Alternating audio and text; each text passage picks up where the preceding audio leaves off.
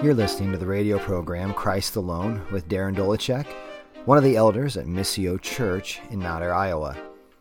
Today's scripture is Matthew chapter 1, verses 18 through 21. Now the birth of Jesus Christ took place in this way. When his mother Mary had been betrothed to Joseph, before they came together, she was found to be with child from the Holy Spirit. And her husband, Joseph, being a just man and unwilling to put her to shame, resolved to divorce her quietly. But as he considered these things, behold, an angel of the Lord appeared to him in a dream, saying, Joseph, son of David, do not fear to take Mary as your wife, for that which is conceived in her is from the Holy Spirit. She will bear a son, and you shall call his name Jesus, for he will save his people from their sins.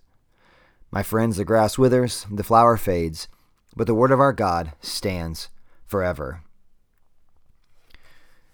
This episode, we are starting a new series in Christ Alone, working through the many different names and titles of Jesus. This episode, we'll be simply looking at his common name of Jesus. Because the name Jesus is so familiar to our ears, we forget that there is great significance even just to this name. We hear the significance of his name in a text like we read this morning. He is to be named Jesus because he will save his people from their sins. The name Jesus is from the name Joshua in the Hebrew language, and the name means Yahweh saves, or God saves, or even he saves. In the Old Testament book of Joshua, we see Joshua, the son of Nun. He leads the people of Israel into the promised land after the death of Moses. Moses, who represents the law of God, he's like a type, a shadow of the law of God. He cannot get the people of God into the promised land. There is another who must complete the job. Joshua does this. But Joshua is himself just a foreshadowing of another Joshua, or we could say Jesus, who is yet to come.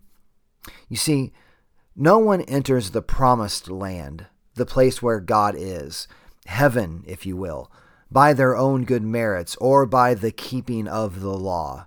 Why? Because none of us have kept the law perfectly. All the law does at one level is crushes us.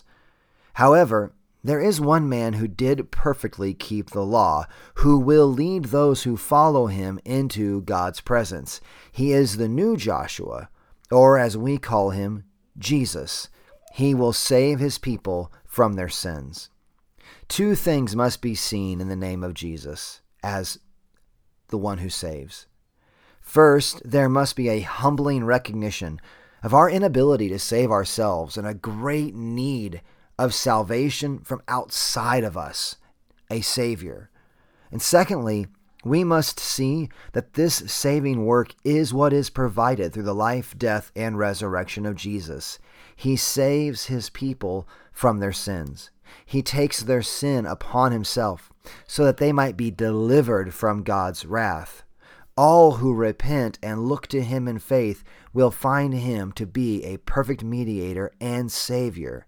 His name is Jesus because he will save his people from their sins. Trust him today. Thanks for listening to Christ Alone. If you'd like more information on the gospel or like to hear previous episodes, go to christalone.podbean.com. And until next time, may the peace of God, given by faith in the vicarious life and death of Christ, be yours. Amen.